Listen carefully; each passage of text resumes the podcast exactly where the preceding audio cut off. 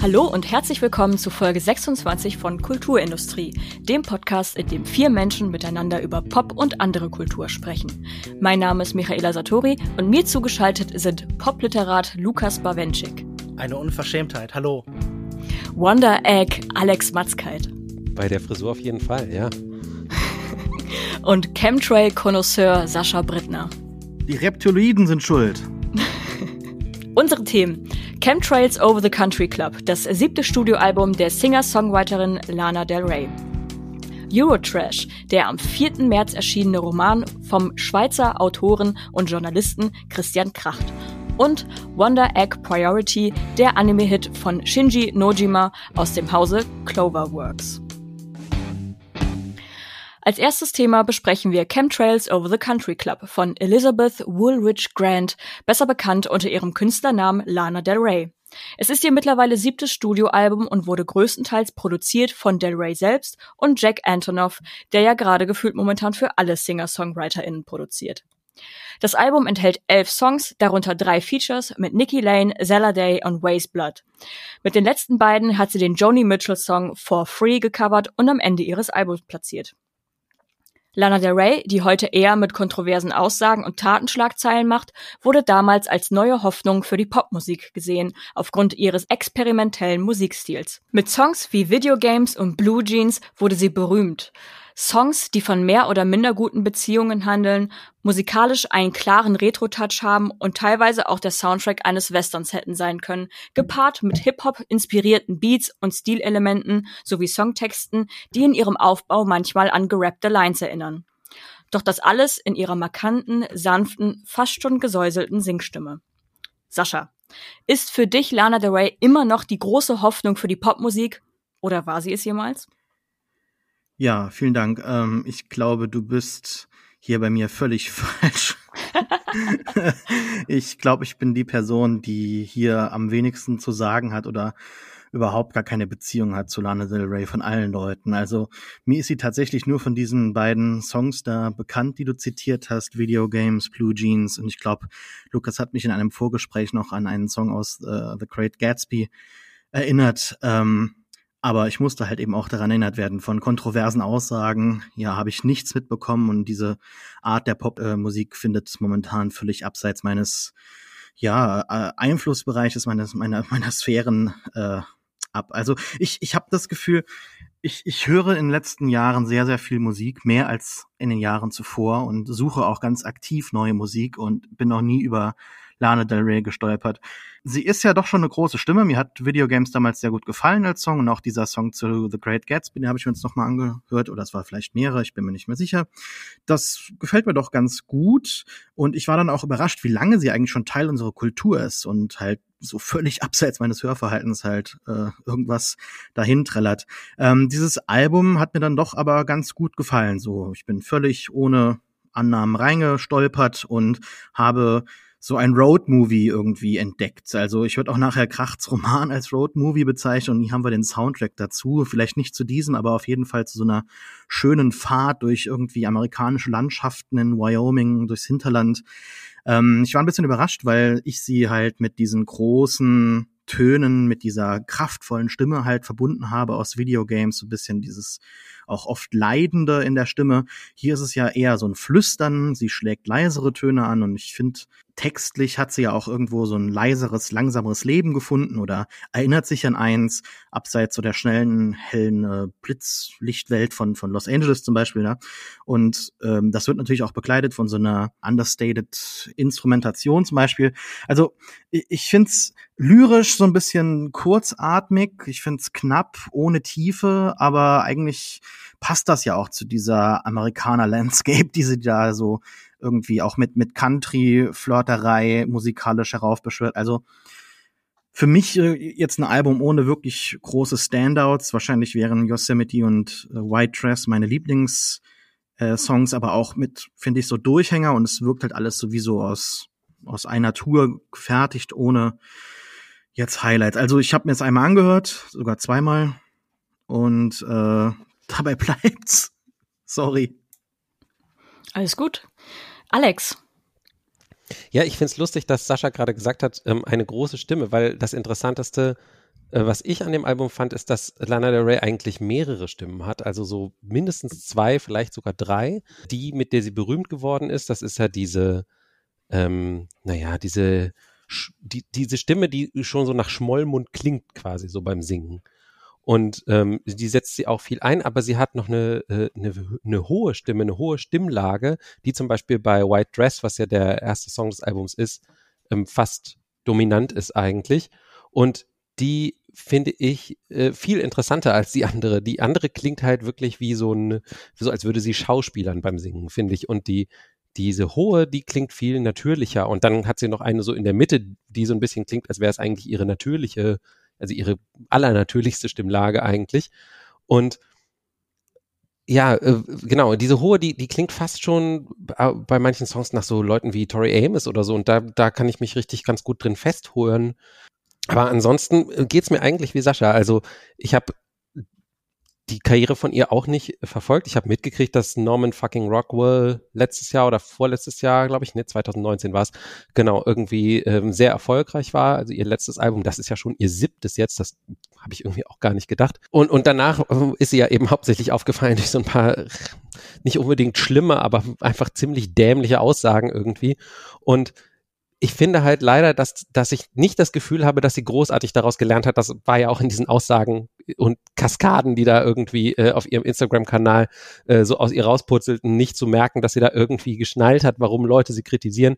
Und ich finde halt, dass die Texte, äh, Sascha hat sie flach genannt, ähm, aber da würde ich eigentlich mich einfach dran anschließen. Also ich finde halt, da ist wirklich nach wie vor in diesen Texten so ein bisschen dieses pubertäre Denken hat sich so festgesetzt. Dieses, dieser Glaube, so die Welt verstanden zu haben, weil man irgendwie on the road gelesen hat. So. Also, dass man so die, diese Meinung, Menschen sind halt düster, aber sind halt schön in ihrer Düsterkeit und irgendwie alles muss vergehen und äh, es ist aber schön, darüber Lieder zu singen und das ist, das wirkt aber halt alles so aufgesetzt, so scheinheilig und das ist das, was ich irgendwie, da, da kann ich mich, da kann ich mich nicht dran festhalten. Das finde ich nicht interessant.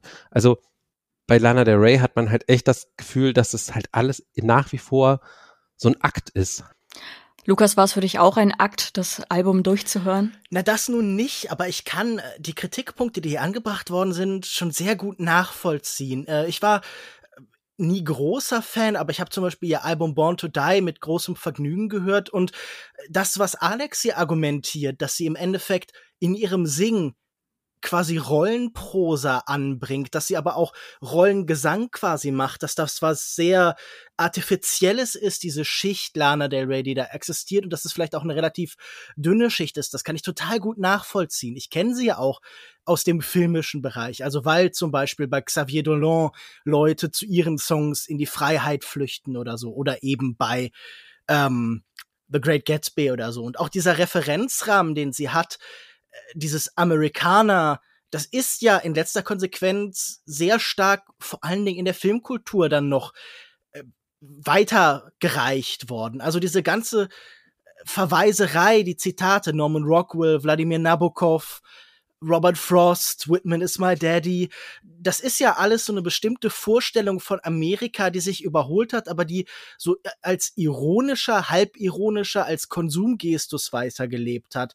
Und äh, das ist natürlich dann bei ihr eine sehr rückwärtsgewandte Musik will ich jetzt nicht sagen, aber eine, die immer klar von so einer nostalgischen Sehnsucht geprägt ist, aber auch ohne irgendwie so einen klaren Anker oder eine klare Vorstellung von dieser Zeit zu vermitteln. Also wenn ihr überlegt, Videogames, der irgendwie gleichzeitig so auf die 50er und 80er verweist und von etwas erzählt, das ja nun in den 50ern gar nicht und in den 80ern nur in Ansätzen existiert hat überhaupt, das ist schon irgendwie merkwürdig und auch diese sehr kalte, detachierte und, und in letzter Konsequenz sehr abstrakte Erotik, die Alex zum Beispiel auch angesprochen hat, die so untergeht oder aufgeht vielleicht eher in so eine so einer Vorstellung von Glamour.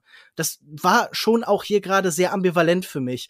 Ich finde diese Produktion hier ist so minimalistisch, dass viele der Instrumente immer so ein bisschen klingen, als als würden sie so bewusst Abstand von ihr halten, als ging es nur darum, sie und ihre Stimme in den Raum zu stellen und alles alles passiert so außen rum um sie und das ist so ätherisch bis zur Selbstauflösung. Ich fand das kein schlechtes Album. Ich fand, das hat viele interessante Momente gehabt. Gerade, dass direkt dieser erste Song White Dress mit diesem kratzig, gepresst, gesäuselten Stimmeinsatz.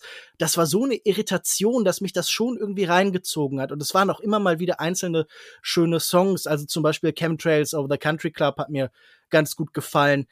Aber ich vermisse auch so ein bisschen die Tiefe und ich vermisse vor allen Dingen die Abwechslung. Ich finde, gerade über diese zehn, elf Songs hat man dann schon das Gefühl, Motive, Melodien, Rhythmen sehr oft gehört zu haben.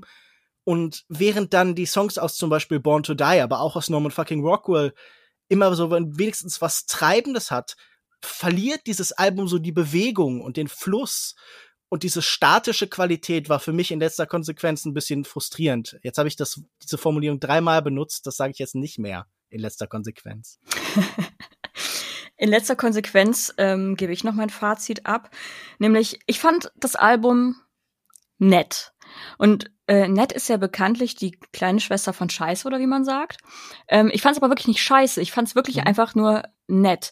Wofür Lana Del Rey damals ja so gefeiert wurde, war eben dieses experimentelle, tiefe Bässe, dann so ein paar experimentelle Lines, die so ähm, so Fresh to Death und Sick as Cancer ähm, in Blue Jeans, so Lines, die so ein bisschen was Hip-Hop-artiges haben, wo man diese Einflüsse noch gehört hat. Nur dieses Album war fernab von experimentell. Das Einzige, was man so ein bisschen hat, ist, dass am Ende irgendeiner Songs, ich kann übrigens keinen einzigen der Songs, glaube ich, benennen, außer vielleicht White Dress, weil die alle für mich, also es, es ging so ineinander über.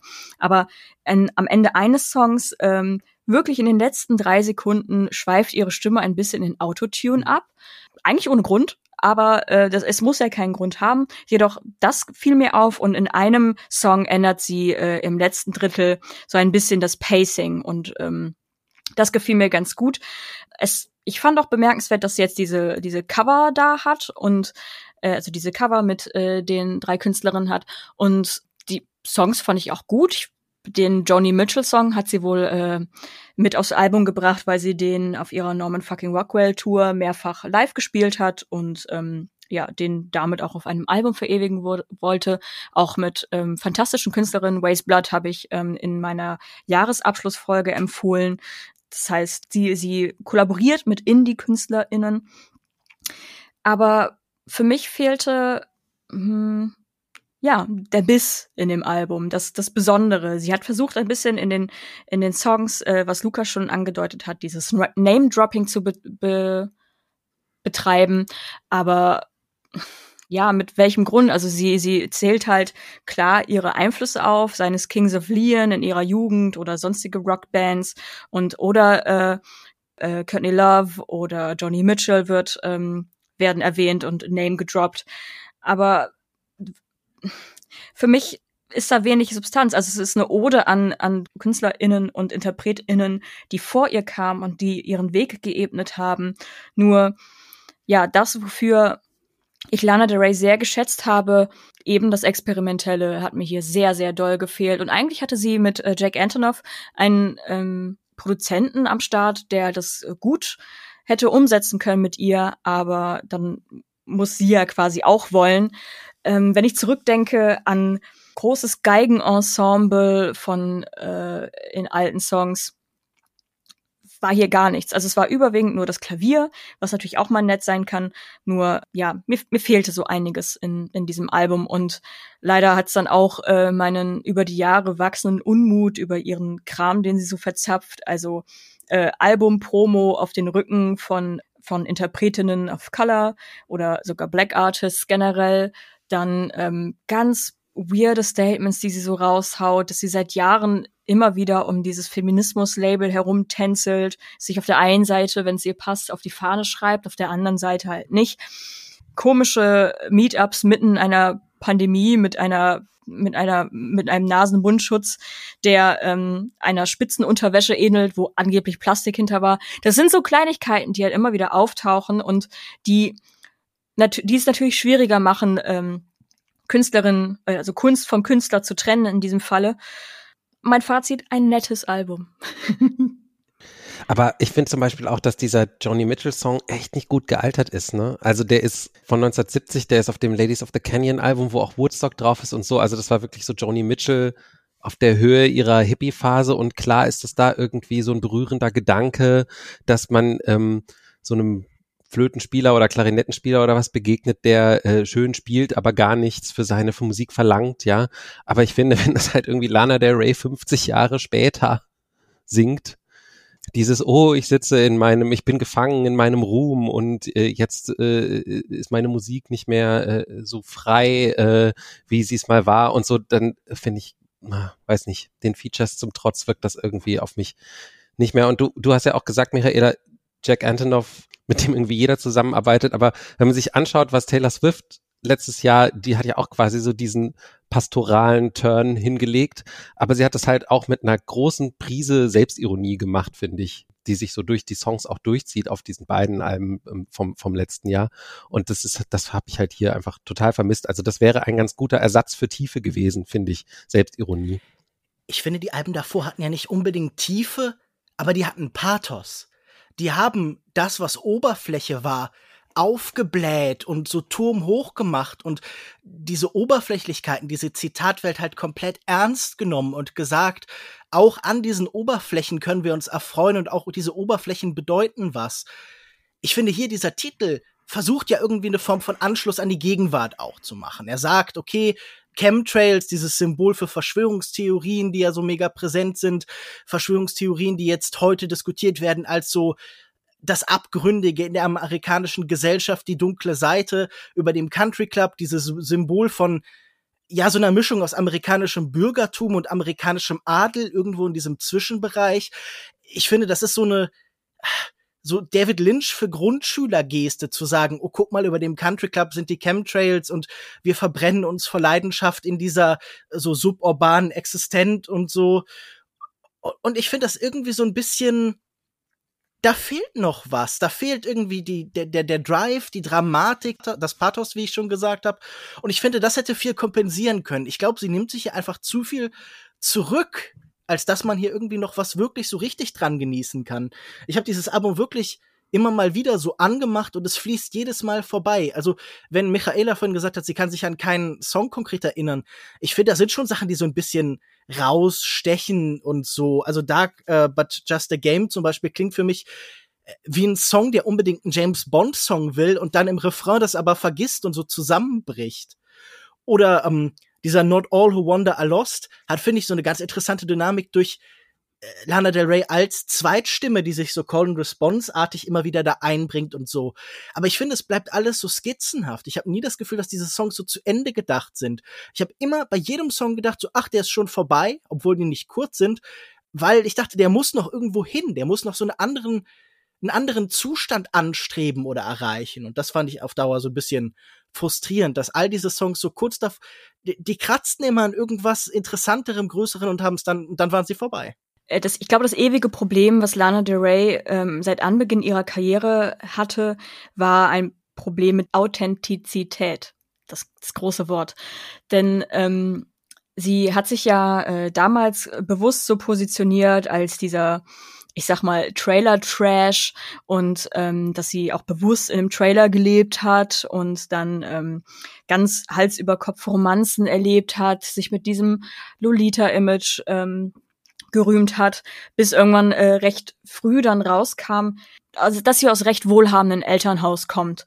Und äh, sie hat zwar immer versucht, sich aus dem zu lösen und versucht trotzdem authentische Geschichten zu erzählen, aber ich finde, eben mit diesem weiteren Ruhm und Erfolg werden ihre Geschichten leider immer unauthentischer. Also selbst wenn sie davon erzählt, ähm, selbst wenn es nur eine eine Geschichte ist, die sie gerne erzählen würde, dass sie, äh, sie I was a waitress in a white dress und so. War sie jemals a waitress? Wissen wir das? Und ja, auch wenn es eine nette Geschichte ist, dadurch, dass sie halt versucht, das immer alles sehr authentisch und sehr aus ihrem Leben zu verkaufen, ähm, aber man das nicht so 100% glauben kann, finde ich, äh, bricht das für mich auch immer so ein bisschen was weg von, von, dem, von dem Album und von der Musik, als dass ich sie einfach so genießen könnte. Aber ist Authentizität nicht eher was Langweiliges? Also ich glaube, gerade von Künstlern erwarte ich das ja gar nicht. Ich möchte ja eigentlich diese Figuren wie David Bowie oder sowas, die sich selber aufbauen und immer neu erfinden. Also gerade in der Popmusik ist ja das ja gang und gäbe. Und das finde ich nun wirklich das, das letzte Problem, dass sie nicht wirklich aus dem Trailer kommt oder so. Ich, ich glaube halt, dass, dass das Blöde ist, dass sie diese Rolle nicht mehr auf eine interessante Weise aufbaut jetzt. Also all diese Verweise wirken noch willkürlicher und noch beliebiger, als sie das früher halt ohnehin schon getan haben. Und ich finde gerade zum Beispiel so ein Song wie Wild at Heart, weil ich vorhin schon den David Lynch-Vergleich hatte, klingt auch so, dass da startet das ja endgültig zu so Amerikaner-Klischees. Also da wird nicht mehr damit gespielt, sondern da verkörpert sie die einfach eins zu eins und da hat selbst die Firma irgendwie 2005 authentischer gerappt. Wir sind Sailor und Lula, wir sind Wild at Heart. Also das hat mich sehr irritiert. ich, da, ihr hättet nicht gedacht, dass ich bei Lana Del Rey über die Firma reden werde, aber tada, da ist es. Respekt. Ich dachte auf jeden Fall irgendwie, die, diesen Songs fehlt was. Ja. Jetzt einfach so von außen betrachtet, wäre denn da auch jetzt vielleicht bei dem nächsten Projekt die Möglichkeit da einer neueren Definition oder einer kompletten Neuerfindung und ähm, seht ihr da Potenzial oder ist, bleibt das jetzt alles so und, und schläft das ein? Interessant, dass du das sagst. Lana Del Rey hat ähm, das eine Album rausgebracht und dann fast im selben Atemzug verkündet, dass sie im Juni diesen Jahres ein Rockalbum rausbringen wird, was ähm, tatsächlich eine Art Neuerfindung für sie wäre. Ähm, ich glaube, daraus gibt's noch keine Single-Auskopplung, aber ich sag mal so, ähm, die Lana Nators, beziehungsweise ihre Fanbase, ich glaube, sie heißen nicht Lana Nators, aber ähm, die sind auf jeden Fall hyped. Und ähm, das ist, das wird also recht spannend, ob sie eben diese Neuerfindung äh, findet, indem sie ein Rockalbum rausbringt. Ich warte auf ihr Black Metal Album. Chemtrails Over the Country Club ist am 19. März 2021 erschienen und ist überall erhältlich, wo es Musik zu kaufen oder zu streamen gibt. Christian Kracht veröffentlichte 1995 seinen Debütroman Faserland beim Verlag Kiepenheuer und Witsch und der Roman zählt heute zu den bekanntesten deutschsprachigen literarischen Texten der 90er Jahre. Der Roman wurde in neun Sprachen übersetzt und war für manche Abiturjahrgänge Pflichtlektüre. Anfang März veröffentlichte Kracht ebenfalls bei Kiwi Eurotrash, eine Fortsetzung zu Faserland. In dem Buch setzt sich der Ich-Erzähler, der ebenfalls Christian Kracht heißt, mit seiner eigenen Familiengeschichte auseinander sowie seiner alkoholkranken Mutter. Das Buch sei autobiografisch geprägt und die Grenzen zwischen Ich-Erzähler und Autor verschwimmen ineinander. Das macht natürlich besonders Eindruck, denn ständig die Frage, was ist hier Fakt und was Fiktion? Lukas, du hast für uns das Buch Eurotrash zur Pflichtlektüre ernannt, wie damals niedersächsische Gymnasien Faserland für AbiturientInnen des Jahrgangs 2013. Bereust du es? äh, ich finde es nicht nett, mit niedersächsischen Gymnasien verglichen zu werden, aber damit muss ich wohl leben. Ich dachte mir bei diesem Roman, ähm, es gibt eine Sendung vom literarischen Quartett, da verreist äh, Marcel Reich-Ranitzky äh, ein weites Feld von Günter Grass und sagt, ja, aber eigentlich hat ihn ja gar keiner dazu aufgefordert, hier was über die Wiedervereinigung zu schreiben. Das ist völlig wertlos und langweilig. Er soll doch lieber über die Liebe zu seiner Frau schreiben. Und bei diesem Roman geht es für mich in weiten Teilen primär um diese Beziehung zwischen Mutter und Sohn. Und damit hat dieser sonst so etwas über seinem Gegenstand schwebende Autor plötzlich so eine emotionale Verbindung und Teile, bei denen er immer noch spielen kann. Dieses ganze Spiel fand ich nie so spannend, na gut, aber bei denen er immer noch spielen kann, aber man merkt, da ist auch eine Notwendigkeit, an der Welt zu bleiben, ehrlich zu sein und diese Emotionen nicht nur irgendwie mit kleinen Gags und Verweisen zu überspielen, sondern bei denen zu bleiben. Äh, du hast ja schon von Faserland gesprochen, sicher so eins der Schlüsselwerke der Popliteratur, hat so einen wahnsinnig unangenehmen Erzähler, der eigentlich alles ablehnt, der nur durch Markennamen lebt und der irgendwie so einen Weltekel vor sich herträgt, wie so ein Brad Easton Ellis Charakter. Und deshalb ist auch gerade Faserland der Roman von Krach, den ich immer am wenigsten mochte, mit dem ich mich nie so richtig anfreunden konnte. Und deshalb bin ich sehr froh, dass er doch recht weit auf Distanz geht eigentlich. Natürlich hat man am Anfang so ein bisschen dieses Zählende, dieses durch die Erfahrungs- und Innerlichwelt im Stream of Consciousness gehende Situation, aber irgendwann bewegt sich das dann. Ich habe mir auch, genau wie Sascha das gerade schon erwähnt hat, es hat was Roadmovie-artiges, aber es ist auch so ein bisschen so Indie-Filmmäßig. Es ist spaßig, es ist irgendwie vital und lebendig und ich mag, dass dieser Text so eine aufgekratzte Energie entwickelt entwickelt. Da ist so eine sprachliche Hektik. All diese langen Sätze, die haben nichts Monumenthaftes, die haben nicht so was Geschliffenes, wie zum Beispiel bei Imperium oder so, so unter der strahlenden Sonne. Und das zeichnet uns dann so große Bilder aus Marmor. Nein, hier hat das eben eine Bewegung durch die Zeit und durch die Erinnerung und dann später durch den Raum.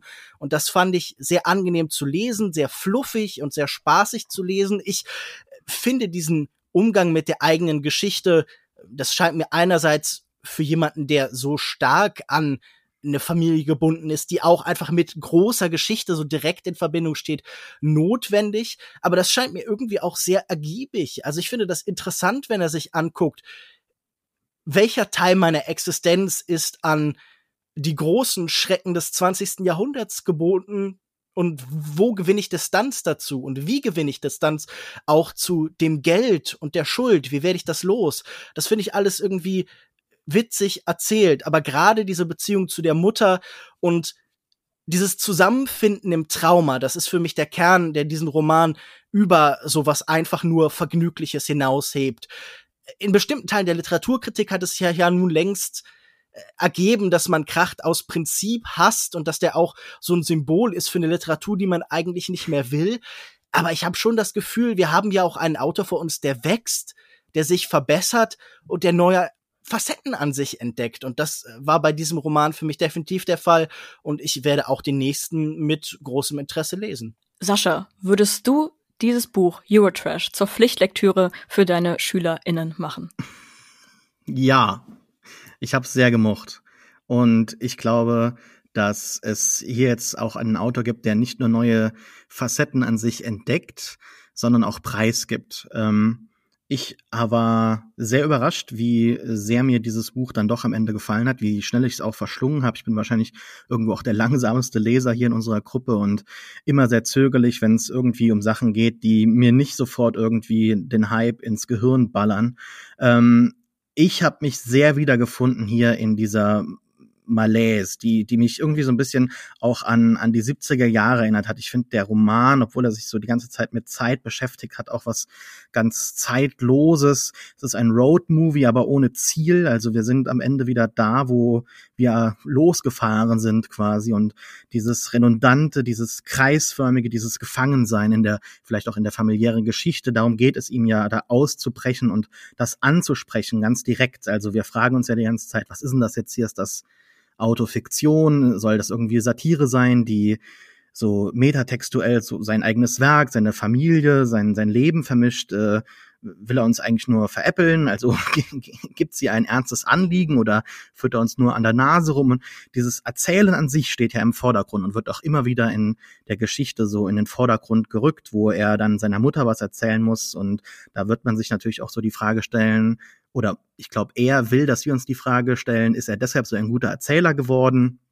Und wir wissen nicht, was wahr und falsch ist. Und es spielt auch keine Rolle, denn das Erzählen an sich wird hier so zum, zum Eigenzweck ernannt, weil äh, wenn man nicht erzählt, dann schweigt man oder es würde bedeuten, man würde schweigen und das kritisiert er ja. Er möchte diesem Schweigen, diesem jahrhundertelangen Schweigen ähm, ausbrechen. Also ich glaube, der Roman kommt jetzt, äh, ist jetzt hier, nicht, ich glaube, ich weiß, der Roman ist 2021 erschienen, aber ich glaube, sein Vater ist auch vor 100 Jahren geboren worden. Insofern ähm, passt das ja zusammen und ja, also ich habe mich sehr wiedergefunden in dieser Hoffnungslosigkeit, in dieser tristen Welt, die hier dargestellt wird, wo der äh, Erzähler vielleicht mit ja die eigentlich uninteressanteste Figur ist von allen, und ja, ich hatte auch sehr viel zum Lachen. Ich fand's äh, komisch, fand's satirisch auch sehr äh, spannend in der oft in der, in der Darstellung von unverschämten oder auch vielleicht abscheulichen Situationen, ähm, über die man aber eigentlich irgendwie nur lachen kann. Und äh, ganz besonders hat mir dann wirklich die Mutterfigur ge gefallen. Also ich habe auch, glaube ich, irgendwann so Lukas nach so 50 Seiten angeschrieben, habe gesagt,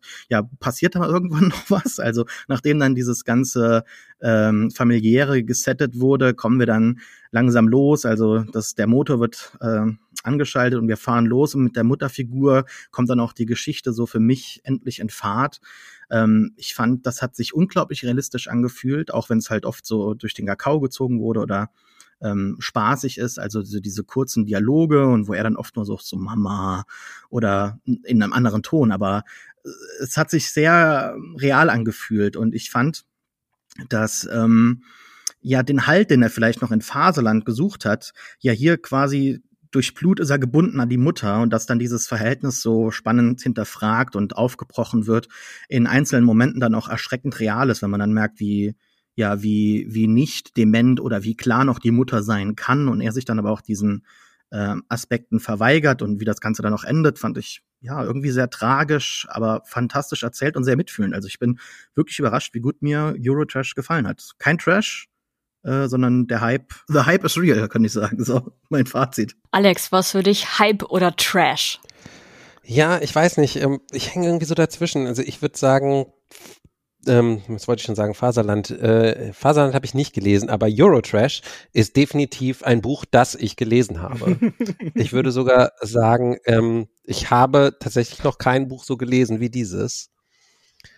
Aber ähm, hinterher kann ich leider nicht sagen, ob ich es irgendwie gut fand oder doch nur belanglos oder ob ich vielleicht auch irgendwie zu doof dafür bin, um irgendwie das Besondere darin zu sehen. Ich, es, es war jetzt sehr angenehm, äh, Lukas und Sascha dabei äh, zuzuhören, was sie gefunden haben in dem Buch. Ähm, ich, ich fand viele Ansätze ganz interessant. Ähm, dieses Fiktion, Realitätsgemische, das hat mich, äh, also das, das ähm, benennt er ja an einer Stelle ganz explizit, dass er sich diese äh, Geschichte, diese Hintergrundgeschichte, diese Familiengeschichte ausgedacht hat, da tritt er ja quasi selbst aus seiner eigenen Erzählung raus und erklärt das.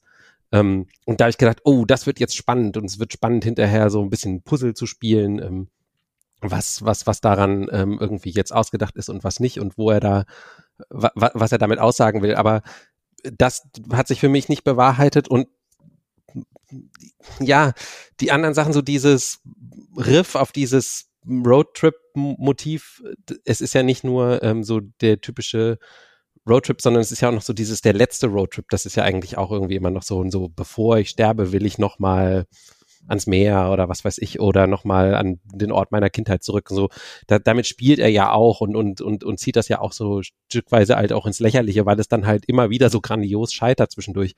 Und ich fand das jetzt nie langweilig beim Lesen, aber ich weiß auch nicht so richtig, ob es jetzt irgendwie über diese Sendung hinaus bei mir irgendwie hängen bleiben wird. Ich hatte ein ähnliches Problem. Für mich war eben dieses, dieses ganze sagenumwobene, ist es denn, erzählt er aus seinem eigenen Leben, was ist Fakt, was ist Fiktion? Das war für mich ein bisschen so ein Gimmick äh, zu Beginn. Ich kannte vorher nichts von Christian Kracht. Ähm, für mich war das Buch keine Pflichtlektüre und ähm, also das, das Buch Faserland. Und deswegen war für mich eben dieser ganze, dieses ganze Drumrum vollkommen irrelevant. Äh, an dem Punkt, wo er, also die ersten paar Seiten, da musste ich mich wirklich durchquälen, weil ich diesen Schreibstil echt so fucking nervig fand. Also es war dieses Stream of Consciousness mäßige, aber mit so vielen Einschüben in den Sätzen, die eigentlich komplett irrelevant waren, also so kleine Korrekturen oder so. Ja, und das muss man mal sagen, bla bla bla bla bla. Ähm, das wäre jedem anderen äh, Autoren vermutlich vom Lektorat rausgestrichen worden. Nur weil es Christian Kracht ist, wurde es wahrscheinlich drin gelassen oder weil es halt zu ihm gehört. Ich, ich weiß es nicht. Aber ähm, das, das führte dazu, dass ich das Buch, ich glaube, ich habe drei Seiten gelesen und habe es dann erstmal zur Seite gelegt, weil ich mir dachte, ey, kein Bock auf die Scheiße. Und ähm, dann habe ich aber mich doch irgendwann durchgerungen, weiter zu lesen und fand eben diese ausgedachte oder nicht ausgedachte Familiengeschichte, dieses äh, Nazi-Enkel-Dasein und sowas, fand ich irgendwie super interessant und ich fand es eigentlich ganz nett, äh, dass zu lesen, also ähm, diese dieses Auseinandersetzen mit der Vergangenheit und so ein bisschen auch so so äh, so Fun Fact Dropping, dass irgendwie ein äh, Großvater vermeintlich äh, sadomasochistische ähm, einen Schrank, einen ganz alten Schrank voller äh, Sadomaso-Equipment am Start hatte, wo das keiner wusste und so.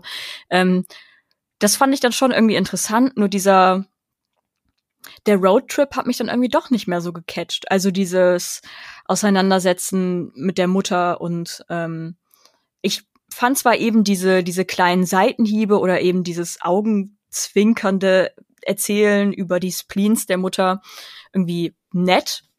Also ich fand das manchmal ganz nett, wie er so ähm, so mit Augenzwinkern äh, die die Spleens der Mutter ein bisschen mh, mm, kommentiert hat quasi und da so ein paar Gags mit reingebaut hat vielleicht äh, beim Lesen. Nur es wird jetzt, glaube ich, kein Buch sein, das, also ähnlich wie bei Alex, das mir jetzt so in, in Erinnerung geblieben ist und wo ich noch meinen Enkeln von erzählen werde auf dem letzten Roadtrip mit meiner mhm. Mutter.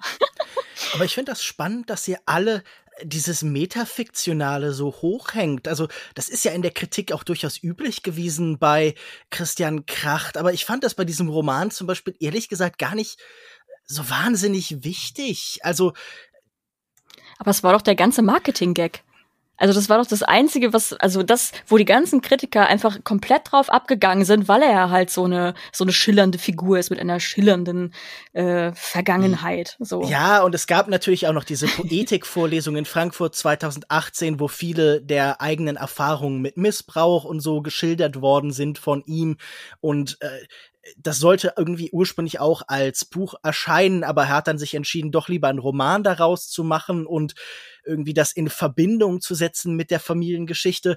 Aber ich habe trotzdem nicht das Gefühl, dass es mir beim Lesen dieses Textes, also wenn ich von der Werbung absehe, die muss das ja nicht definieren, dass es mir da um das Puzzeln geht oder um das Hinterfragen und so, sondern das ist irgendwie ein Gedanke, der mich eigentlich gar nicht so berührt, wenn ich diesen Text lese, sondern ich bin da eigentlich sehr viel näher dran. Ich schaue mir an, wie die Beziehung da zu der Mutter geschildert wird, wie die Kraft des Erzählens in diese Beziehung hinein gleitet und vor allen Dingen eben auch diese Frage, was können wir über Menschen wissen und wie viel davon ist eben nur Erzählung, die sich über Jahrzehnte, über manchmal Jahrhunderte transportiert. Also äh, diese Frage bei seiner Mutter, also ist die jetzt zum Beispiel belesen, was weiß sie, wie senil ist sie, was äh, ist wirklich Erinnerung und was konstruiert sie, das finde ich ja viel interessanter, was innerhalb der Geschichte Wirklichkeit darstellt ich finde jetzt ehrlich gesagt so diesen Überbau, wir reisen diesmal nicht zum Grab von Thomas Mann wie im ersten Teil, sondern zu äh, Jorge Borges, also dem äh, Argenti wahrscheinlich dem wichtigsten argentinischen Schriftsteller, der ja auch bekannt ist für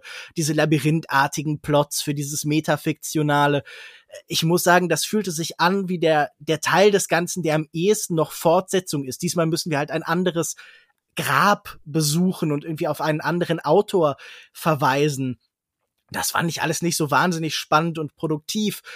Ich habe es letztlich ja vor allen Dingen als Komödie eigentlich gelesen. Und da sind doch einige wirklich glänzende Passagen. Also dieser Blick auf die eigene Geschichte und da ist da ein, ein Nazi-Bild und das heißt, äh, der Tod reitet oder so und er beschreibt das dann als ein Gemälde, das aussieht wie gemalt von jemandem, der ein Gemälde namens Es reitet der Tod malt und einfach diese in sich Verschlungenheit des Gags fand ich ganz schön oder als er in diese seltsame Kommune kommt und er da dass es dann der lang aufgebaute Gag irgendwie mit Daniel Kehlmann verwechselt wird, das fand ich auch einfach glänzend geschrieben.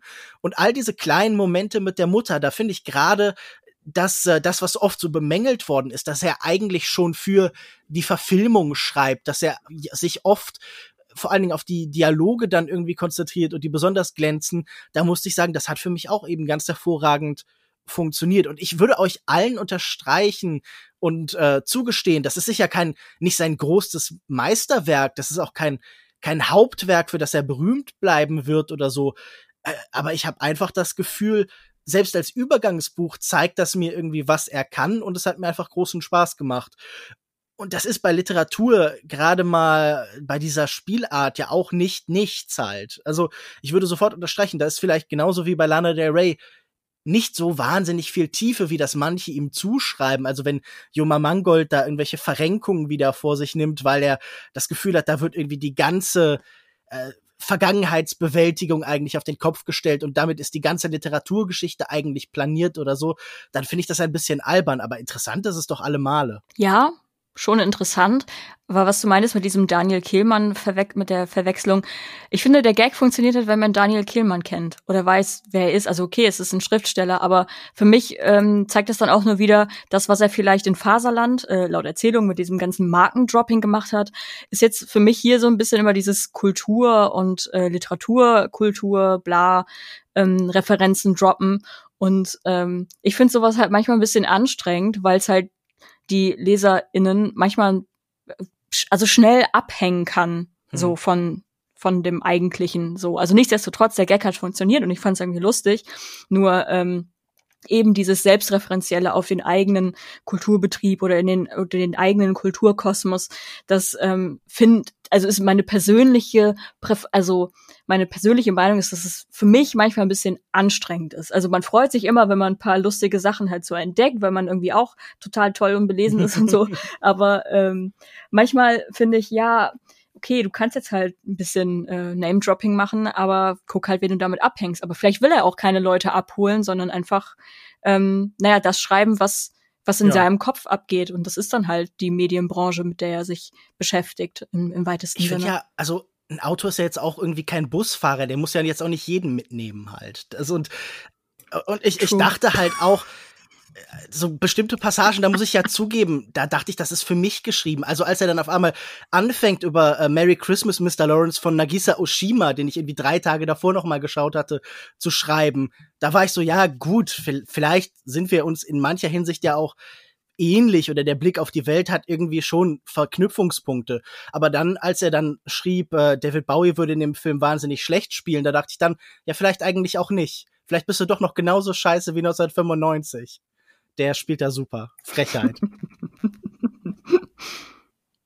Ja, das finde ich voll, vollkommen okay. Also das Referenzsystem muss halt für einen passen irgendwie und ähm, für mich ging es halt irgendwie so haarscharf dran vorbei, aber ich, ich, ich finde das auch okay. Ich würde das Buch jetzt nicht, äh, ich finde, verdammen oder irgendwie sowas. Ich habe halt wirklich nur das Gefühl gehabt, mir fehlte was, um, um es zu wirklich zu äh, schätzen. De den einzigen Vorteil, den ich sah, ist, dass ich tatsächlich schon mal in Zürich war und in Berner Oberland und da so ein bisschen ähm, irgendwie zumindest mir vorstellen konnte, wie es da aussieht. Gerade diese Bahnhofsgegend rund um den Züricher Bahnhof, die ist schon wirklich sehr, der hat schon so einen gewissen Stil, der, der einem sich auch in den Kopf brennt. So.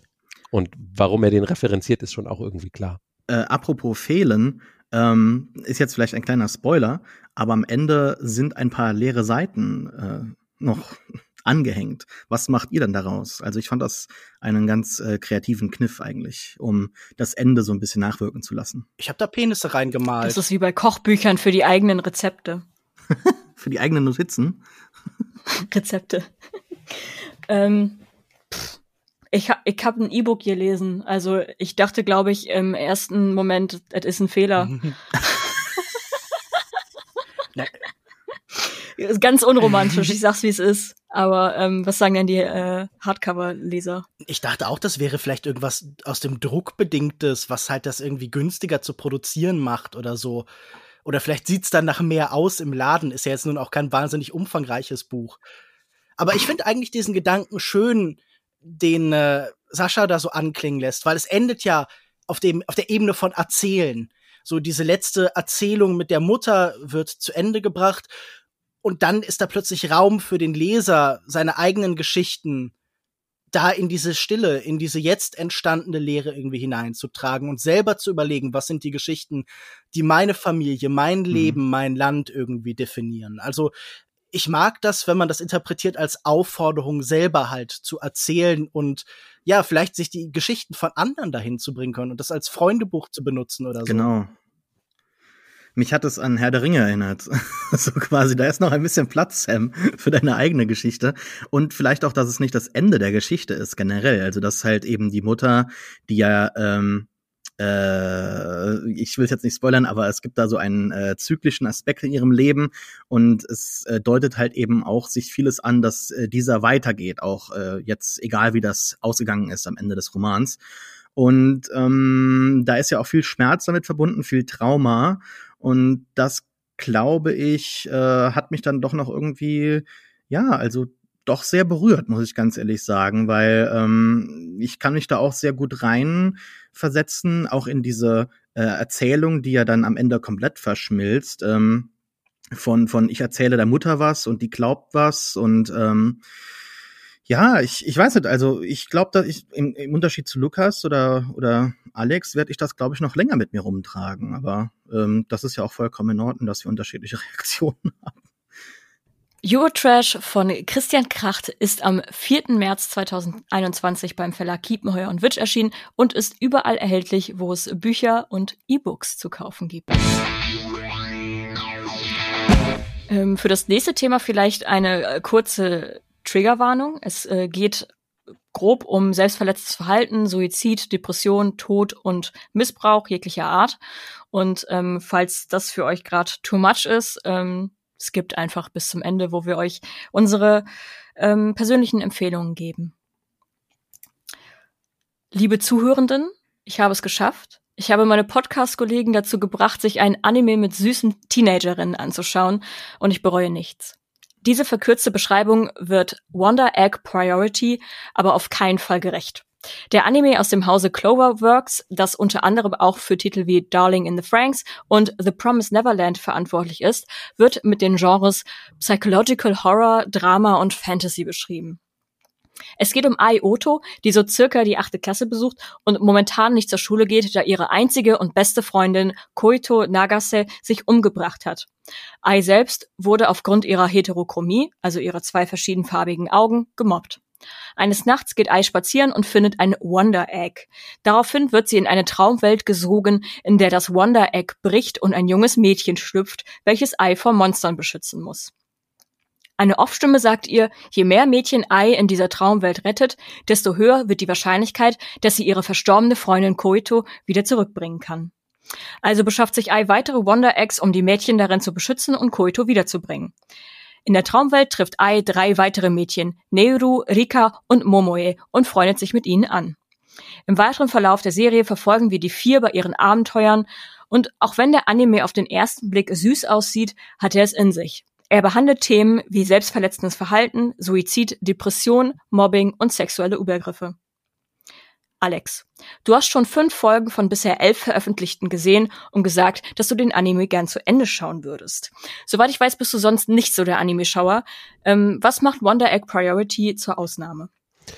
Ich erinnere mich tatsächlich noch ziemlich gut daran, wie ähm, irgendwie in dem Kindernachmittagsprogramm, was ich immer geguckt habe, plötzlich Sailor Moon kam, irgendwann in den 90ern und ich das irgendwie nach ein paar Folgen äh, entsetzt aufgehört habe zu gucken. Und ähm, ansonsten habe ich also mit Anime auch eher natürlich die Berührung über Filme, die ich dann doch mal ganz gerne gucke, die diversen vielen hunderttausend Serien, die es gibt und die ja inzwischen auch so eine riesen Fanbase auf der ganzen Welt haben, also so weit, dass das ja inzwischen ähm, so reindrängt irgendwie auch in den westlichen Kanon. Also es soll ja zum Beispiel so eine Star Wars Anime-Serie geben, glaube ich, später dieses Jahr. Ähm, genau, also so viel beschäftige ich mich damit nicht. Das stimmt. Ähm, ich weiß nicht, ich fand es trotzdem einfach gut. Also es hat natürlich diese ganz starke Anime-Tendenz, so Subtext zu Text zu machen und ist dadurch natürlich nicht besonders subtil, aber es ist halt, es erlaubt dann dafür auch im Umkehrschluss so eine andere Deutlichkeit. Ne? Also man hat einfach diese sehr, sehr typische Anime-Logik. Ich glaube, da kann ich mich so ein bisschen auch als Nicht-Kenner aus dem Fenster lehnen, dass man halt so eine Bewältigung von so einem inneren Kampf als so einen äußeren Kampf inszeniert. Also eigentlich gehen die Mädchen mit ihren eigenen Unsicherheiten und, ähm, und Problemen um und das äh, manifestiert sich aber eben in den Kämpfen gegen diese Monster. Und das finde ich halt toll inszeniert und der Stil ist aber ja auch so so eine interessante Mischung, weil in diesen Traumsequenzen ist alles total fantastisch, knallbunte Farben, diese ganze Anime-Batterie, wie man sie kennt, ja, mit irgendwie so Fighting-Moves und sowas vor äh, sich bewegenden Hintergründen und alles. Und dann aber, sobald sie da wieder raustreten, wird alles super bodenständig und gedämpft und, und, und auch realistisch. Es hat ja diesen Stil, dass die Charaktere sind ganz klar zu erkennen, aber die Hintergründe sind so fast fotorealistisch mit Wasserfarben oder irgendwie sowas halt gemalt. Nicht Wasserfarben, aber ihr wisst, was ich meine. Halt auf jeden Fall nicht so flächig. Und diese Gesamtmischung hat mich einfach irgendwie mitgenommen. Ich habe Bock zu wissen, wie das ausgeht. Also gerade auch jetzt nach fünf Folgen hat sich dieses Vierer-Team, was du ähm, in der Anmoderation ähm, vorgestellt hast, ja auch zusammengefunden. Da kommt ja quasi so Folge für Folge eine Person hinzu. Und ich bin einfach gespannt, was die jetzt damit noch machen. Lukas, wie fandest du Wonder Egg Priority? Ich habe gemischte Gefühle. Die erste Folge hat mich sehr fasziniert. So ein Gefühl von Überforderung. Es passiert wahnsinnig viel, dass man nicht ganz einordnen kann. Das hat so was Surreales, aber es hat natürlich auch diese Horrornote, die angesprochen worden ist. Aber in dem Moment, in dem dann diese spezifische Erfahrung, dem kämpferischen Einerlei, das sich durch so viele Anime-Serien zieht, weichte, da wurde es dann uninteressanter für mich. Das klang bei Alex gerade schon an. Anime neigen zum High Concept. Die neigen dazu, alles auf dieser Ebene von Spielen und von Regeln ja, das dorthin zu transponieren irgendwie. Also wenn man sich das anguckt, dann ist das oft so eine Art äh, digitale Sphäre, die so neben den Dingen steht. Irgendwie wie bei äh, Sword Art Online oder Guns oder Danganronpa oder Death Note oder so, die haben immer so Regel- und Logiksysteme. Oder auch wenn man sich so JRPGs anguckt wie Persona oder sowas, die benutzen oft so eine Art virtuelle Sphäre, um das parallelisieren zu können zum zum Beispiel Schulalltag. Und ich habe das Gefühl, hier ist das so ein bisschen schwierig, weil ich nicht weiß, ob ich das ob ich diese Art von emotionalem Kampf, das innere und äußere Ringen, das dort erzählt wird, in dieser Art von buntem Anime-Kampf so gut ja, so metaphorisiert irgendwie finde. Ich habe die ganze Zeit das Gefühl gehabt, so funktionieren die nicht. Und es ist auch irgendwie seltsam, dass hier plötzlich andere für sie kämpfen. Also man kann das natürlich lesen als der Versuch, so, ja, so fast schulfernsehartig äh, alle dazu anzuregen, hey, seid netter zueinander, kämpft für andere, setzt euch ein. Aber gerade innere Sachen, so bei aller Dramatik, vieles davon passiert ja innerhalb der Menschen und muss auch in einem gewissen Teil in irgendeiner Form auch in denen selbst passiert. Also da passiert es selten in dieser Welt, so tragisch das ist, dass da von außen jemand kommt und einen rettet. Und das finde ich irgendwie schwierig, weil ich schon lieber gehabt hätte, dass Menschen stärker hier sich für sich selbst und mit ihren eigenen Problemen auseinandersetzen, als das so auszuführen über andere. Und natürlich kann es sein, dass mich diese Serie da, dass sie da sehr viel cleverer und weiter ist als ich und in den nächsten fünf, sechs Folgen das genau tatsächlich so macht und diese Bewegung vollführt und das problematisiert. In den ersten habe ich das jetzt eben nicht gesehen. Und ich finde, was mich dann gestört hat, ich finde einmal diesen Stil nicht ganz so einnehmend wie vielleicht äh, Alex, sondern ich finde den nicht immer schön. Gerade diese Monster-Designs waren für mich nicht wahnsinnig überzeugend und auch ja so, so ein bisschen random, also ohne ja, also was heißt, es geht nicht mehr darum, dass sie ein klares Bezugssystem aufwachen müssen, aber ich finde, die schaffen es oft nicht besonders gut, das Konzept, das dahinter steckt, so zu transportieren halt. Und ich war ein bisschen verwirrt, wie der Alltag dieser Menschen funktioniert, weil man oft so durch so eine etwas leere, sterile Welt läuft. Da sind dann, man läuft dann auf einmal mit diesen vier Teenagern durch Einkaufszentrum und sie begegnen sich die ganze Zeit und reden die ganze Zeit. Sie reden auch sehr offen über ihre Probleme. Da wird viel erzählt, was man vielleicht auch irgendwie hätte zeigen können. Und es hat so was Vages. Also ich finde, das, das wirkt so, ja, so steril, so fern vom, vom Leben in Teilen. Aber ich finde, irgendwie ist es schon aber auch ein Konzept, wie viele von diesen Anime-High-Concept-Sachen, wo man denkt so, man wüsste schon gern, wie es weitergeht. Und weil du mir auf Anfrage auch versichert hast, Michaela, dass diese Kämpfe weniger werden, also eine Chance könnte ich dem schon noch geben. Und gelohnt hat sich das zu besprechen, allein für diese Situation, als wir beide Alex erklärt haben, was ein Weeaboo ist. Das war schon ein sehr schöner, ein sehr schöner Abend. Das freut mich sehr, dass du es äh, nicht bereust und ähm, vielleicht sogar weiterschaust. Sascha, wie ging es dir mit dem Anime? Ja, schöner Abend, bereuen. Also, ich hoffe, ich ruiniere jetzt nicht euren schönen Abend. Du bereust es nicht, dass du es vorgeschlagen hast. Ich bereue es ein bisschen, als ich geguckt habe. Ähm, werde jetzt hier die wahrscheinlich negativsten Töne anstimmen, bevor du das Ganze dann heben kannst, Michaela. Und ich möchte auch jetzt nicht so den, den Anime was a Mistake-Typen mimen und jetzt irgendwie eine Rolle ausüben, die, die nicht wahr wäre. Äh, ich möchte auch jetzt nicht zu dick auftragen, aber ich finde, dass jetzt diese Serie schon in ihren Anfangsminuten all meine Vorurteile bestätigt hat gegenüber dem, was ich halt äh, modernen Anime-Serien gegenüber so äh, kritisieren würde. Also ich weiß gar nicht, wo ich anfangen soll. Ich habe sehr viel Anime gesehen und ähm, auch in, in jungen Jahren, wobei sehr viel ist wahrscheinlich falsch. Also ich habe nie so diese moderneren Sachen gesehen. Ähm, was mir halt an Anime überhaupt nicht gefällt, sind diese moderneren Sachen, so nach dem wirtschaftlichen Zusammenbruch der 90er Jahre und ähm, die Klassiker, klar, und ein paar Hits der 90er in Ordnung. Aber so was ich halt neuerdings immer wieder sehe, sind halt diese diese Serien, die sich halt an dem Durchschnittsalter der Anime-Serienfans halt orientieren, was wahrscheinlich irgendwie so 15 ist oder so. Keine Ahnung, aber es gibt natürlich auch ältere Anime-Fans, um Gottes Willen. Und Anime ist natürlich jetzt kein Genre, ist ein Medium und kann sehr viel machen. Und äh, übrigens die Star Wars-Serie, die dort kommt, heißt Star Wars Visions. Die schlage ich jetzt schon mal direkt vor für dann November oder so als Thema. Ähm, ich habe auch Love, Death, Robots auf Netflix äh, gemocht, in den letzten paar Jahren auch andere Sachen gesehen. Also es ist nicht so, als würde ich kein Anime mögen. Es ist nur, weil ich halt relativ hohe Ansprüche habe, wenn ich dann halt das Ganze schaue, dass mir dann viel so nicht gefällt, einfach auf gut Deutsch gesagt. Ich finde, Anime an sich kann sehr cringe sein, äh, viel Fanservice beinhalten und auch so Aspekte involvieren, wo Geräusche so äh, irgendwie so als Reaktion gelten. Und das Ganze ist immer für mich so ein Zeichen, dass ich es mit einer relativ äh, kindlichen Erzählung habe.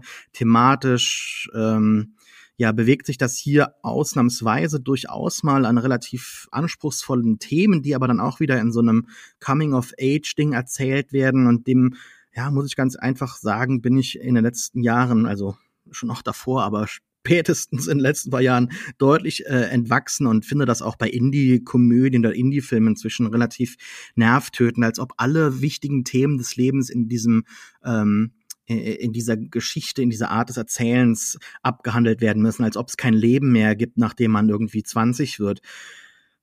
Ähm, ich fand auch, wenn ich mal jetzt zur Serie kommen darf, zur eigentlichen Serie, das Monsterdesign nervtötend hässlich. Ich fand auch, dass die Welt weird, leer aussieht. Und wenn man dann halt so eine Traumwelt hat, oder, oder eine äh, überhöhte, eine erhöhte Fantasy-Geschichte erzählt, dann möchte ich gerne zunächst einmal gegroundet werden. Also erzähl mir erstmal, zeig mir erstmal, wie diese Figur normal lebt, bevor man dann total ähm, irgendwo in andere Sphären abdriftet. Diese Figur, die wir hier am Anfang schon kennenlernen, fällt sofort in irgendwelche Fantasy-Welten und kehrt da auch nie wieder daraus.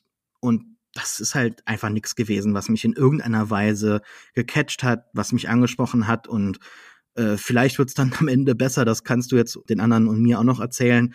Aber ich muss ganz ehrlich sagen, ich versuche mich sehr diplomatisch auszudrücken. Für mich äh, war's das. Ich habe nichts mehr zu sagen.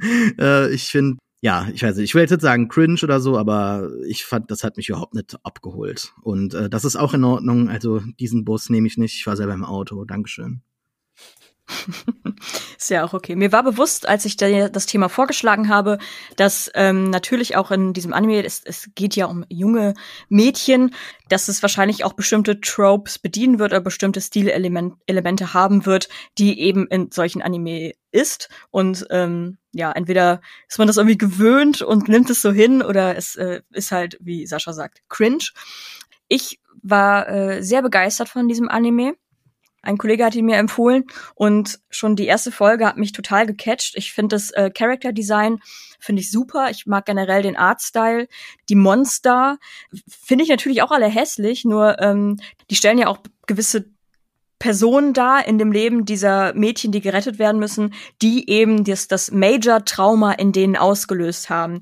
Demnach ist es ja ähm, irgendwie klar, dass die hässlich sein müssen. Ich fand den Anime auch auf eine Art sehr mutig, weil er viele Tabuthemen angesprochen hat, die sonst in Anime oder generell äh, in, naja, in der japanischen Kultur weniger besprochen werden. Es, wird offen mit zum Beispiel Dingen wie dem sexuellen Missbrauch oder ähm, generell dieses, diesem Sexualisieren von jungen Mädchen gespielt. Es werden sehr ernste Themen angesprochen. Also allein diese, diese Mädchen in diesen Eiern, das wird auch schon in der ersten Folge thematisiert. Das sind alles junge Mädchen, äh, die sich selbst umgebracht haben, aus verschiedensten Gründen. Und ähm, eben diese Gründe werden besprochen, mal mehr, mal weniger im Detail und eben diese Traumamonster werden bekämpft, damit sie quasi so eine Art Frieden mit sich schließen können. Und diese Kämpfe, die auch Lukas angesprochen hat und wo er auch im Vorhinein fragte, ob die irgendwann weniger werden oder ob das immer wieder so kommt, ähm, die werden auch tatsächlich immer weniger in den Folgen. Ich habe jetzt elf Folgen gesehen, das sind bisher alle Folgen, die bisher raus sind. Es wird zwölf geben und ähm, die diese diese Kämpfe werden noch immer nebensächlicher wir verfolgen dann auch die äh, jungen Mädchen, also die vier Protagonistinnen, immer mehr in ihrem Alltag und erfahren so deren deren schwere Schicksale oder warum sie das tun, was sie tun, warum sie sich immer wieder in diese Traumwelt begeben, um ähm, diese Monster zu bekämpfen und erfahren auch ähm, jetzt glaube ich auch in der elften Folge oder so, also relativ spät. Man muss also durchhalten, was es überhaupt mit dieser Traumwelt so grob auf sich hat. Und eben dieser dieser Mix mit Erwartungshaltung, also man sieht hier irgendwie einen süßen Artstyle, eine süße Protagonistin, also Ai, und denkt sich so, ach toll, da kämpfen coole Mädchen gegen Monster und wird dann schon recht schnell quasi aus dem Ganzen rausgeholt. Es wird schnell, sehr schnell irgendwie gory, also es ähm, es fließt viel Blut und ähm, man sieht, wie schwer diese Kämpfe sind und welche Traumata diese Mädchen erlebt haben und äh, was sie äh, an den Rande der Verzweiflung gebracht hat. Und ja, ich habe auch ein paar Mal geheult. Also bei einigen Folgen. Bei einer Folge besonders, ich glaube, in der, wo man äh, ein bisschen mehr äh, über die Backstory von äh, Rika erfährt, habe ich wirklich Rotz und Wasser geheult. Und eben dieser, dieser Mix aus diesem Alltag der Mädchen und diesen Alltagsproblemen, die sie haben mit ihrer Familie oder irgendwie mit der Schule, ähm, mit diesen total abstrakten oder surrealen Elementen wie dieser Kampf gegen die Monster, gefällt mir sehr gut. Und ich werde mir auch die zwölfte Folge noch anschauen und ähm, ja, ich empfehle den Anime wärmstens. Äh, er gefällt mir wirklich sehr gut, aber ich kann mir vorstellen, dass für Leute, die nicht so viele Anime schauen, dass es ein bisschen gewöhnungsbedürftig ist. Ich habe zwei Fragen, die mich so ein bisschen umtreiben. Zum einen, hast du wirklich das Gefühl, dass Probleme von dieser Tragweite in diesen sehr bunten Anime-Gefechten ausreichend oder hinreichend beschrieben sind? Weil ich hatte schon das Gefühl, dass nicht, dass das das trivialisiert oder so, aber das hebt das eben auf eine Ebene, die das sehr konsumierbar macht. Und ich hatte das Gefühl, das reicht nie an die Drastik, die diese Phänomene tatsächlich haben, heran.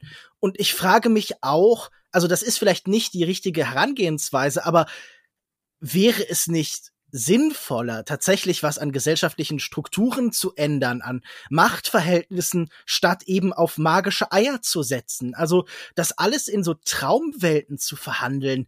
Äh, welchen Mehrwert bietet das? Also warum kann man nicht eine aufrichtige Dramaserie darüber schreiben? Ich verstehe schon, dass das vielleicht so als Köder ausgeworfen werden kann, um damit eine Zielgruppe zu erreichen, die das braucht. Aber ich glaube nicht, dass die dadurch dafür empfänglich wird. Also ich glaube, wenn man das einfach als Sammlung so bunter Bildchen halt sehen möchte, dann erlaubt das einem das auch ganz gut. Also die, dieses Transponieren von, von einem Problem in diese Kampfwelt, das hat sich mir nicht ganz erschlossen. Ich habe das halt als eben einfach dieses typisch Anime-mäßige halt gesehen. Das, das, das halt einfach, das ist halt einfach die Art und Weise, wie die das verhandeln.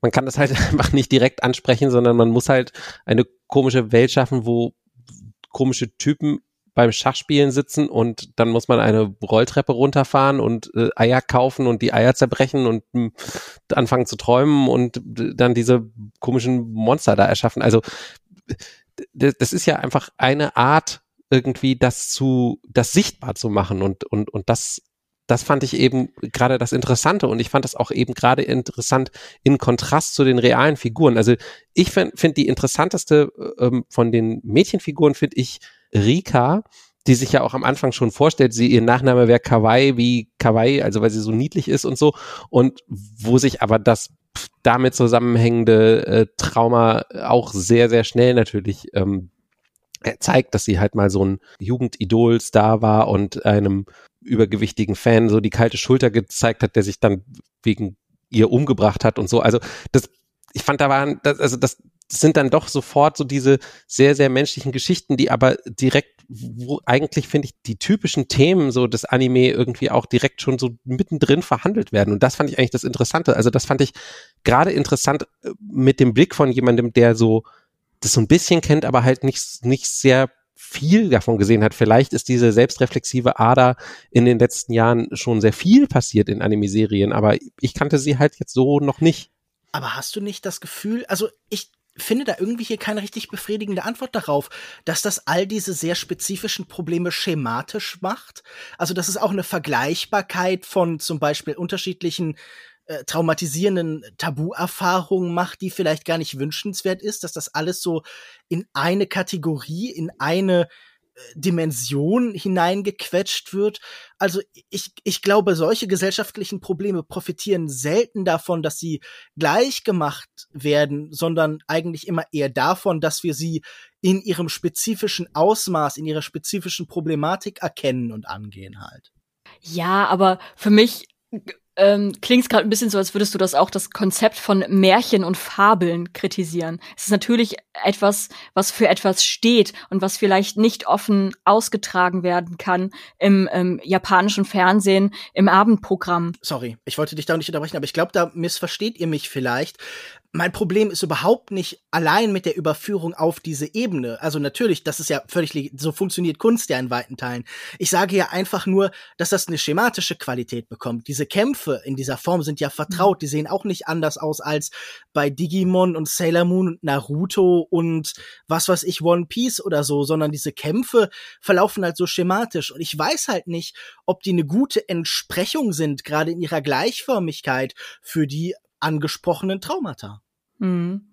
Für mich ist, zeigt der Anime so ein bisschen, es ist quasi so eine Introduction into, warum bringen sich junge Mädchen äh, in dieser Gesellschaft um? Was sind Gründe dafür? Warum, was führt sie dazu, in diesem kurzen Leben, was sie bisher hatten, an zu dieser drastischen und endgültigen Entscheidung zu kommen. Und das wird dort behandelt. Sie können im Grunde genommen nicht wirklich gerettet werden durch ähm, die, die vier Protagonistinnen, denn sie sind schon tot. Man kann dann, man kann das nicht ungeschehen machen. Man kann sie vielleicht irgendwo überführen in, ein, in eine andere Welt, dass sie nicht mehr weiter diesen Kampf führen mit ihren Traumata in, im Tod noch. Aber ähm, ich finde nicht, dass das irgendwie ja trivialisiert wird oder so, denn für mich sind die Traumata, die da behandelt werden, gleich auf. Also man, man kann das natürlich alles nicht vergleichen oder so, aber ich finde nicht, dass das irgendwie trivialisiert wird oder auf die leichte Schulter genommen wird. Eines von den Sachen, die du angesprochen hast, fand ich tatsächlich auch einige der schönsten Momente der Serie. Dieser kurze Moment, der so diese Empfindung von Melancholie und Freude zusammenführt, wenn eins dieser Monster besiegt ist und man weiß, jetzt hat man kurz Sicherheit, aber in wenigen Sekunden werden die Geretteten verschwinden. Und diese kurzen, zärtlichen mhm. Momente mhm. von Verbindung, die da entstehen, fand ich tatsächlich ganz schön geschildert. So dieses kurze Gefühl von Erleichterung, bevor sich dann das alles auflöst. Und ich finde, das ist auch oft visuell ganz interessant gestaltet worden. Also, dass zum Beispiel man am Bahnhof steht, im Hintergrund bewegt sich der Zug vorbei und äh, der Mensch, der neben einem stand, den man gerade gerettet hat, löst sich dann in Rauch auf und wird quasi so mit diesem Zug so mit gewirbelt. Also das fand ich eine ganz schöne Idee eigentlich, diese, diese emotionale Engführung von so Erleichterung und Melancholie in den Momenten des Triumphes. Ich finde außerdem, die Musik ist noch ganz cool. Von Didi Maus and Mito. Kanntet ihr Didi Maus äh, schon vorher? Ich kenne Dittelmaus. Ich wollte den Witz auch gerade machen, Lukas. ja, ich war schneller. wow. Didi Maus ist ein sehr bekannter ähm, japanischer Musikproduzent, eher so in Richtung experimenteller EDM-Haus, also bisschen funky, so was das alles angeht. Und ich äh, kenne ihn schon was länger und war dann äh, am Ende der ersten Folge oder am Ende des ähm, Intros oder so, stand, sah ich dann nur den Namen Didi Maus und ich war so, oh mein Gott, wie cool ist das denn? Und ähm, eben dieser Soundtrack ist auch etwas, was ich äh, hervorheben möchte, weil der ähm, schon sehr besonders ist. Der ist generell in diesem ganzen Anime-Kosmos wirklich sehr, also ich rede vom Soundtrack während der Serie, also der OST quasi, nicht Intro und nicht Outro, sondern wirklich während der Kämpfe oder während der Folgen selbst. Da sind dann manchmal sehr eklektische Beats und Klänge, ähm, die äh, ineinander übergehen und irgendwie Chaos erzeugen, aber manchmal dann auch wieder sehr dreamy, synthy-mäßige Klänge äh, an ruhigeren Momenten und für mich allein schon für den Soundtrack lohnt es sich sehr und ich äh, freue mich, wenn der wahrscheinlich irgendwann mit dem April oder so veröffentlicht wird. Und ich hoffe sehr, dass der vielleicht auf einem Streaming-Dienst äh, hierzulande verfügbar sein wird, weil der mich auch zum Teil echt von den Socken gehaut hat, gehauen hat. Wenn diese Folge rauskommt, könnt ihr alle zwölf Folgen Wonder Egg Priority beim Anime-Streaming-Dienst Wakanim anschauen. Der bietet auch eine 14-tägige Testphase, falls ihr nicht für eine Serie noch einen weiteren Streaming-Dienst abonnieren wollt, falls wir euch doch irgendwie Lust darauf machen konnten. Und jetzt, wie immer zum Ende der Folge, unsere Empfehlungen. Sascha, was empfiehlst du uns denn? Ähm, ich empfehle For All Mankind. Ich bin mir nicht ganz sicher, ob ich bereits in einer älteren Version unseres Podcasts die Serie schon einmal empfohlen habe. Ich bin irgendwie auch so ein bisschen am dafür äh, Lobbyismus betreiben, dass wir die Serie irgendwann nochmal besprechen, weil sie mir momentan so viel Spaß macht. Äh, ganz kurz. Juli 1969. Man sieht Menschen in einer Bar, die schauen auf den Fernseher, sind alle gespannt. Eine Corvette fährt schnell in eine Einfahrt vor und äh, ein Mann springt raus, hetzt rein ins Wohnzimmer, gesellt sich zu seiner Familie, schauen auch auf den Fernseher. Ähm, Flüchtlinge versammeln sich irgendwo in der Wüste äh, von einem Radio. Wir sehen, es geht um die Mondlandung 1969. Plötzlich haben wir einen Mitarbeiter, den wir verfolgen ähm, im äh, äh, Mission Control Center in, in, ähm, in Houston und wir kommen dann halt rein in Mission Control rein und da steht Werner von Braun und sieht eigentlich gar nicht so erfreut aus. Und wir sehen dann erste Bilder von der Mondlandung. Sieht nicht ganz so aus, wie wir das eigentlich uns ja ausgemalt haben oder wie wir es in Erinnerung haben. Da sieht das Astronautenkostüm ein bisschen anders aus oder der Space Suit ähnelt nicht dem der typischen NASA-Variante 1969.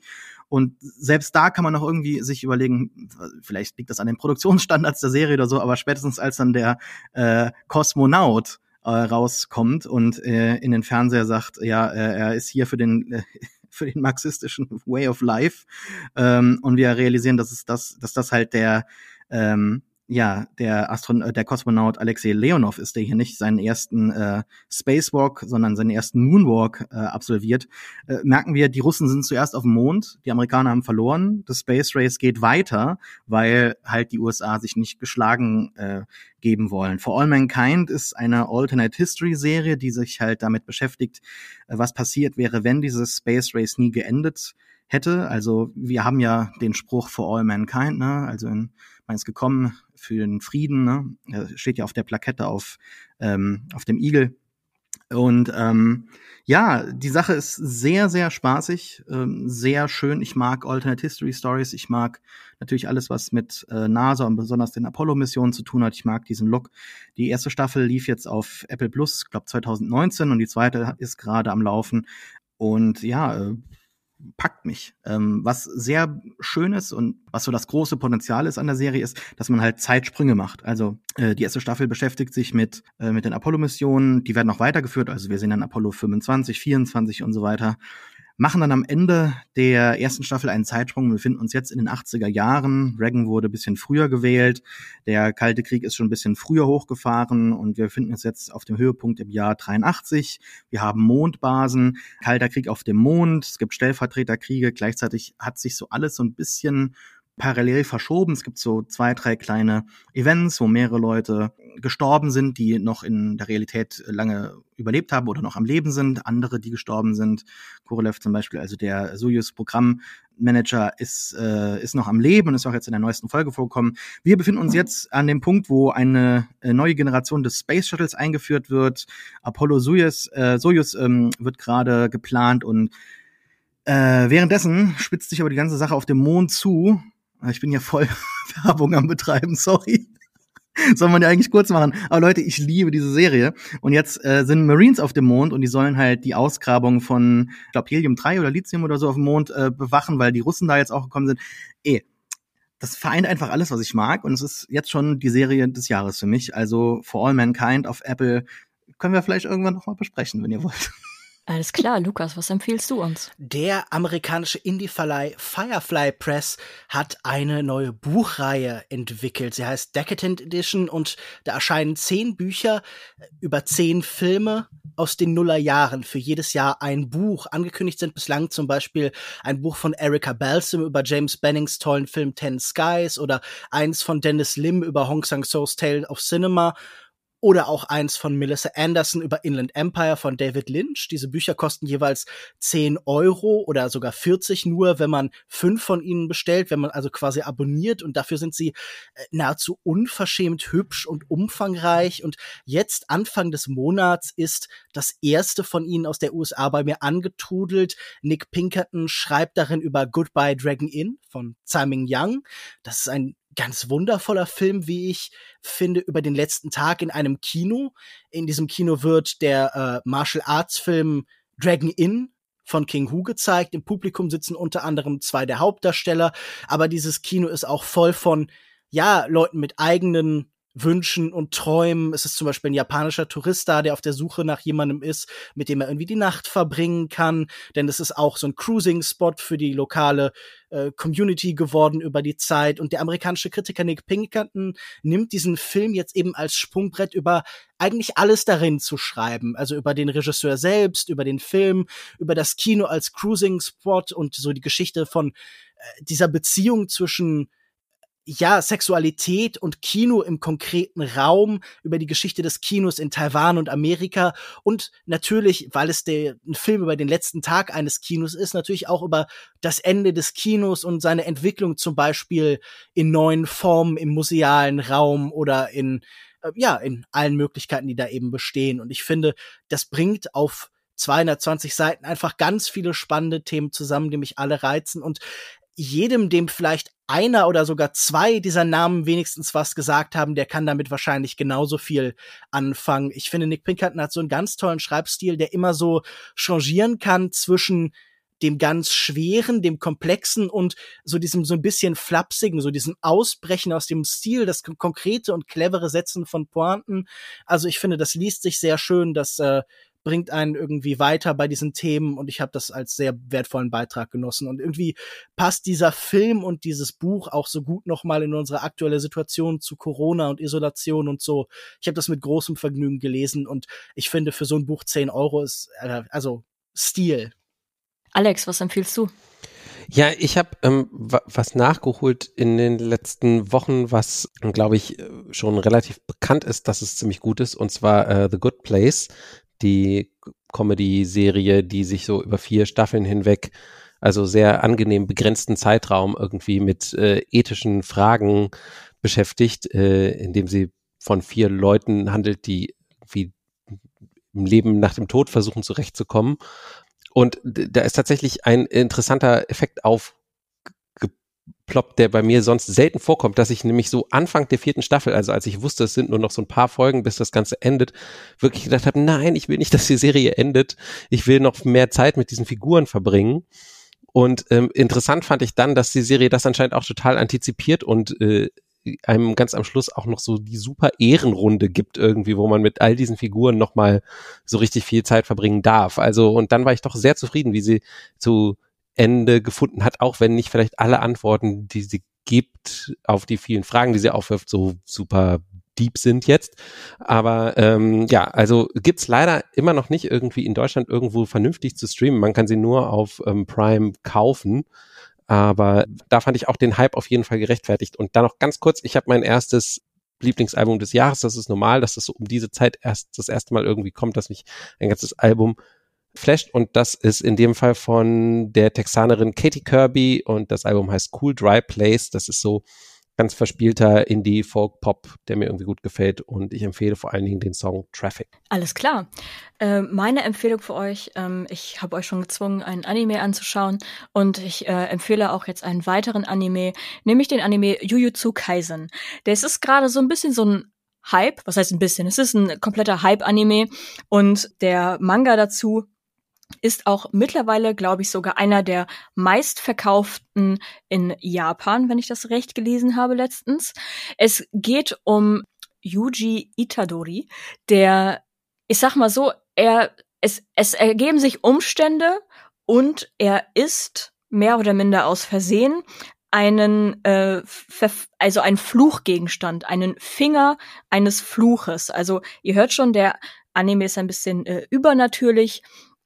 Und ähm, weil er diesen Finger gegessen hat, ist nun dieser übermächtige Fluch in ihm manifestiert. Dieser Fluch heißt Sukuna.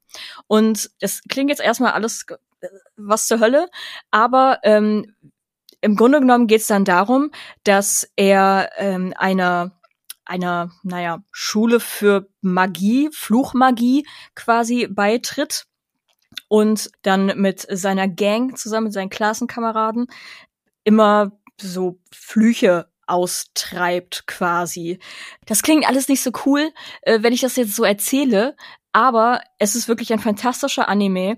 Es äh, eher so in Richtung Abenteuer slash Fantasy, aber mir gefallen die Figuren einfach sehr gut. Die Animation ist super, kommt aus dem Studio Mappa, die jetzt, glaube ich, auch die vierte und letzte Staffel von äh, Attack on Titan produziert haben und auch äh, so Schmankerl wie Yuri on Ice produziert haben. Und kann ich wirklich sehr empfehlen. Äh, der macht sehr viel Spaß anzusehen. Er ist sehr witzig. Die, die Kampfsequenzen und Actionsequenzen sind super. Äh, wie gesagt, die Charaktere schließt man sehr schnell ins Herz und es ist nicht so ultra Klischee schonen. Natürlich ist es ähm, ein, ein, ein schonen äh, äh, Anime slash Manga schonen heißt, es ist äh, die Zielgruppe ist primär äh, heranwachsende Jungs. Das heißt aber nicht, dass nur heranwachsende Jungs das lesen, sondern äh, das schonen ähm, Genre ist generell sehr beliebt. Also darunter fallen zum Beispiel auch so Titel wie Naruto, ähm, was oder One Piece, was äh, einigen was sagen sollte. Attack on Titan gerade auch, oder? Genau, ja. Und ich habe nach dem Ende, also momentan ist jetzt die die erste Staffel äh, ist jetzt beendet. Äh, man kann sie in Deutschland über den Streamingdienst Crunchyroll schauen, offiziell ganz legal. Und ja, der Manga geht aber weiter. Es wurde jetzt auch schon ein Film äh, angekündigt für Ende des Jahres und man, es ist auch davon auszugehen, dass es eine zweite Staffel geben wird. Ich habe den Manga jetzt auch mittlerweile auf Stand gelesen und ähm, da kommt auf jeden Fall noch mal ein großer Shift in dem ganzen Pacing und dem ganzen Happy-Go-Lucky und ähm, ich ich meine, es ist kein Geheimnis. Ich, äh, ich bin eine schwache Seele. Ich weine viel bei äh, Medien, die ich konsumiere. Und ähm, auch dieser äh, Manga slash Anime hat mich äh, manchmal ein bisschen zum Weinen gebracht, aber auch sehr oft sehr doll zum Lachen. Und ähm, es ist ein Hype, es ist ein äh, Hype zu Recht und kann ich nur sehr empfehlen. Also wie gesagt, äh, jetzt ähm, am Freitag kam, kam ganz frisch die äh, letzte Folge der ersten Staffel raus, die 24. Es sind 24 Folgen. Könnt ihr euch über Crunchyroll anschauen, die, glaube ich, sogar auch einen Testzeitraum haben. Große Empfehlung. Schaut's euch an, wenn ihr Bock auf Spaß habt. Hm, also nichts für mich. Kein Spaß für Lukas. Gut, vielen Dank. Ähm, die Worte aus dem Mund. ja, vielen Dank. Ähm, das war heute, glaube ich, mein äh, Moderationsdebüt, glaube ich. Äh, ich hoffe, es hat euch gefallen. Ähm, das war's dann für diese Folge Kulturindustrie. Äh, die nächste gibt es in circa einem Monat. Wir freuen uns wie immer äh, über Feedback, entweder über Twitter at Kultindustrie oder an uns Hosts. Wir sind auch alle bei Twitter ähm, Lukas unter @kinomensch, Alex unter @alexmatzkeit und Sascha über @reeft und ich über @michatori. Wir freuen uns auch, wenn ihr uns weiterempfiehlt, ähm, bei Apple Podcasts mit fünf Sternen bewertet oder uns auf Spotify folgt. Ja, vielen Dank fürs Zuhören. Das letzte Wort hat heute Alex, wenn er mag. Mm, er mag nicht. das ist auf jeden Fall eine Mut für 2021, würde ich sagen. Und ähm, ich bedanke mich fürs Zuhören und bis zum nächsten Mal. Tschüss. Tschüss. Ciao.